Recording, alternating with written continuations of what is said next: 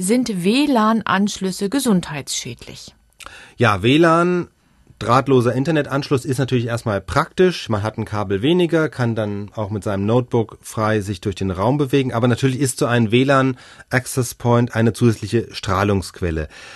Man muss sagen, es sind bisher keine gesundheitlichen Gefährdungen nachgewiesen oder auch sonstigen Beeinträchtigungen. Das ist zumindest mal so eine grundsätzliche Aussage, die man von allen Experten bekommt, egal auf welcher Seite sie stehen. Also auch diejenigen, die vor möglichen Gefahren warnen, die räumen auch ein, dass es keinen strengen Nachweis gibt, dass diese Gefahren wirklich existieren. Aber es gibt ein paar schwache Hinweise, dass die Strahlen, die von einem WLAN-Anschluss ausgehen, sich auswirken können auf Kopfschmerzen oder auf Schlafstörungen oder Konzentrationsschwächen. Das heißt, dass die das befördern. Dass noch. die das befördern, genau. Also es gab dann auch mal in England eine große Diskussion darüber, weil Lehrer vor ein paar Jahren gefordert haben, die WLAN-Anschlüsse an Schulen genau deswegen zu entfernen, weil sie die Konzentration der Schüler beeinträchtigen. Allerdings man kann sich ja vorstellen, es ist ziemlich schwierig, diesen Zusammenhang wirklich signifikant nachzuweisen, bei sowas diffusen wie Konzentrationsschwächen dazu sagen, das liegt jetzt an den WLAN-Anschlüssen und nicht an irgendwas anderem sonst, ja, an der Frühjahrsmüdigkeit oder was auch immer. Es kommen einfach zu viele Faktoren zusammen, um das wirklich schlüssig nachzuweisen. Aber es gibt ja auch viel gravierendere Sorgen. Also zum Beispiel, dass der ganze Elektrosmog noch andere Folgen haben könnte, nämlich bis hin zum Krebs. Ist auch grundsätzlich nicht auszuschließen, wobei natürlich Strahlung, muss man sagen, wenn man das Wort Strahlung in den Mund nimmt, das ist ja nicht gleich Strahlung. Also die Strahlung, die so ein WLAN-Anschluss aussendet oder auch ein Handy, die ist jetzt überhaupt nicht vergleichbar. Jetzt sage ich mal ein anderes Extrem, radioaktive Strahlung oder Röntgenstrahlung. Ja, das ist was komplett anderes.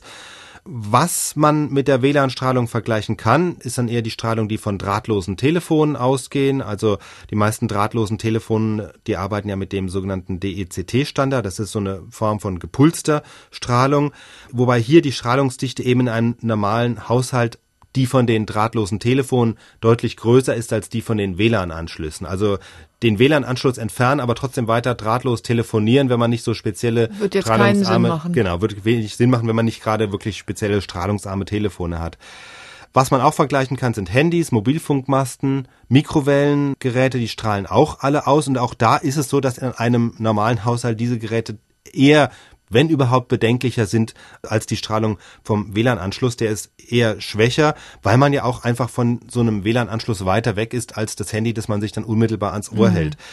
Es gibt aber schon Befürchtungen, also was Handys zum Beispiel angeht. Da hat die WHO letztes Jahr Handystrahlung als potenziell krebserregend die, eingestuft. Die Weltgesundheitsorganisation. Die Weltgesundheitsorganisation, wo man auch da das Wörtchen potenziell wirklich betonen muss. Also sie sagt nicht, Handys erzeugen Krebs, sondern sie sagen, es könnte sein. Und zum Zweiten muss man auch dazu sagen, was die WHO damit genau meint. Wenn man viele tausend Personen befragt, wie viel sie mit dem Handy telefonieren, dann stellt sich heraus, dass es eine Gruppe gibt, eine kleine Gruppe von zehn Prozent, quasi Handy-Dauertelefonierern, und die haben ein statistisch erhöhtes Risiko, eine bestimmte Form von Hirntumor zu entwickeln, die wiederum ihrerseits relativ selten vorkommt. Also das ist damit gemeint mit potenziell krebserregend. Und wie gesagt, da geht es um Leute, die sich die Handys dauernd und ständig ans Ohr halten. Das ist nicht mit der normalen WLAN-Situation vergleichbar, wo einfach der Access Point irgendwo in einem Zimmer ist und man ist ganz anders mit dem Handy. Man hat seinen Kopf nicht direkt am Notebook. Manche Leute sagen nicht den Kopf vielleicht nicht, aber andere Dinge. Also wenn man das Notebook vor allem auf dem Schoß hat, dann sprich, dann könnte die WLAN-Karte möglicherweise, wir waren jetzt, sind wieder bei den Männern, die Fruchtbarkeit von Männern beeinträchtigen. Aber wie gesagt, auch hier kann man nur sagen, es gibt dafür überhaupt keine Hinweise, dass das auch tatsächlich so ist.